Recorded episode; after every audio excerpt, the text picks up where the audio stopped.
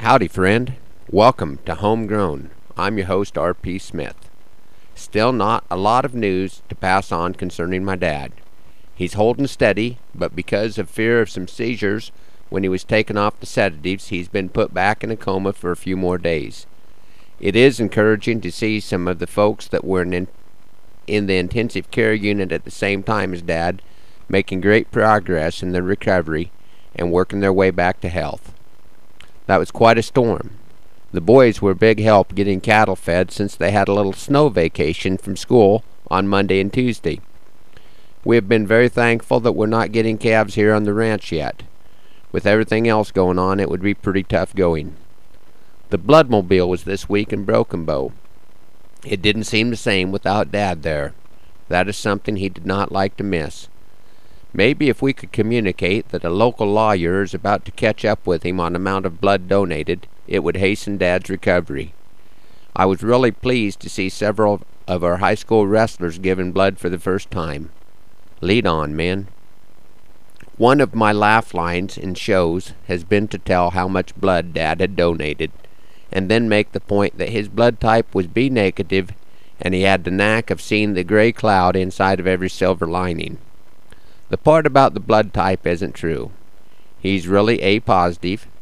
The part about his attitude is really no different than most of us in the heat of battle. I'm sure that you folks that are getting calves could use a little cheering up. I thought I'd share a mostly true tale that I put together a few years back. I call this one Showdown at Snowdrift Corral. An equinoxial storm, and the sleet did swarm on the day winter gives way to spring.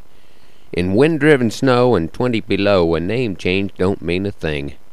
A big-teated mama crossed Charley on Brahma, short-tempered, built for pure speed. The gleam in her eye would make bold cowboy shy and strike fear in the heart of brave steed. The old cow proved her savvy when she had got Cavvy holed up by the fence right next to the trees. Out of the wind's blow between two drifts of snow her calf made its grand entry with ease. Things quickly got worse when the calf tried to nurse. Nature told him that he would be, need fed, but all that he found were teats too big around, so he nibbled Mom's navel instead. It had been a long night. By morning's first light from my pickup I surveyed the scene. Somehow I must cope with dog, dad, and rope like a match and spilled gasoline. Old Bramer's a snortin' as her calf's ears shorten by the moment in the bone-chillin' cold. That calf's in a pickle, a cream-colored calf sickle.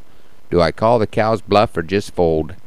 I send out my dog through the snow she did slog. Bramer's attention she had it complete, and Tink read that old cow and instinctively now turned tail and returned to truck seat. Dad sang a new tune. Let's come back in June. Do nothin' and help it goes well. I jumped from the rig with no plan too big. It was showdown at Snowdrift Corral. The old cow came my way, sayin', Punk, make my day. And fillin' my heart with pure dread, her ears they did snap like a semi's mud flap till they slapped on my backside instead. I felt some less bold through the snow I was rolled, then tossed like a toy thrown away. I tried to repel as downward I fell. Her head snagged my loop in the fray. From the rig Dad ejected like he'd been rejected. He thought things were going too fast.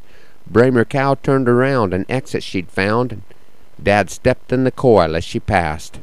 It looked bleak, my friend, as I grabbed the rope's end and dallied to Dad's other leg.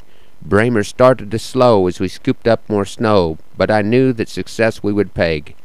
What happened next left me some perplexed. She leaped from a snowdrift and flew through the sky and I thought she was toast as she lit on the post, and Dad screamed that the old cow would die.